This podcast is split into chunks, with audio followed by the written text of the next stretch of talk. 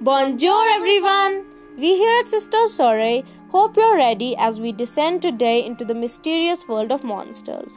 I'm sure that wherever you're listening from, you've heard plenty of mythical tales about the secretive lives of monsters, from the monster of Loch Ness to the notorious Leviathan. These stories have spread like wildfire across the globe. Even as children, we're afraid of the creatures hiding underneath our beds. With time, we move past our fears, or at least try to. But what if they all came true?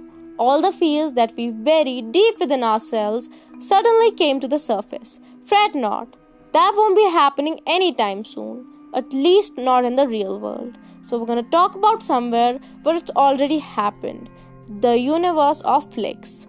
Some of you might already know that the much anticipated movie Godzilla vs. Kong is to come out on the 26th of March, and we're to definitely analyze that. So, before doing that, we thought of taking a scary trip down memory lane with Godzilla King of Monsters, which came out back in 2019. It plays out as the sequel of 2014 version of Godzilla, which was a major success on the critical front as well as otherwise. Godzilla King of Monsters starts with showing the destruction done 5 years back, the havoc that was wreaked by the monsters that essentially woke up after a deep sleep and posed a threat to all of mankind. It shows the loss of lives and how that's affected the Russell's family, around whom the movie roughly revolves. Emily Russell works for Monarch, which is a company capturing creatures much alike to the Godzilla. It creates a device capable of manipulating the Titans which is just a catchy name for the monsters. But as we've seen, time and again, when humanity tries to influence nature, there is bound to be some mayhem. Now, I'd like to ask my soul sister to let us in on her school of thought. Here you go, Shahnan. Thanks a bunch, soul sis. I, for one, feel like the plotline at certain times is not as captivating as it could have been. The core of it is the same old cliche where one monster is painted as the hero fighting off the bad guys. I had expected for more than that this time.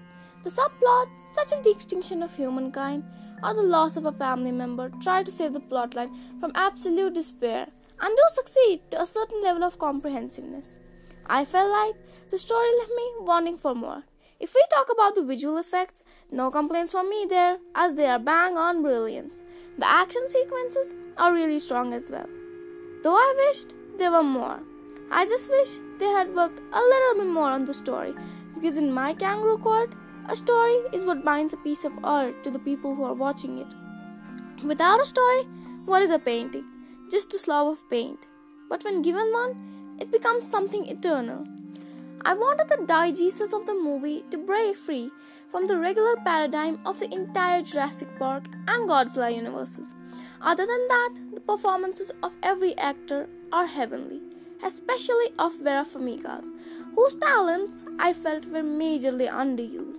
Despite of all of this, the f- movie should be commended on the diversity of characters shown. All the characters coming from such distinct races of lives, but with no personal growth throughout the movie, unlike its predecessor, whose emotional connection to the audience was cosmic. Godzilla King of Monsters could be perceived as the foundation of Godzilla vs. Kong. It seems to be setting the tables for the start of another Godzillian era. I get what you're saying, and I've also felt that the narrative can get weaker at points, and the thrill can seem to be escaping. But I believe it's capable of inducing the question into the viewer's mind, which is what if this were actually true? And to be able to do that, I guess, is a big deal, and it certainly can be applauded for that. Whether you're a Greek monster nerd like me, or just simply like a bit of adrenaline rush, this is the flick for you.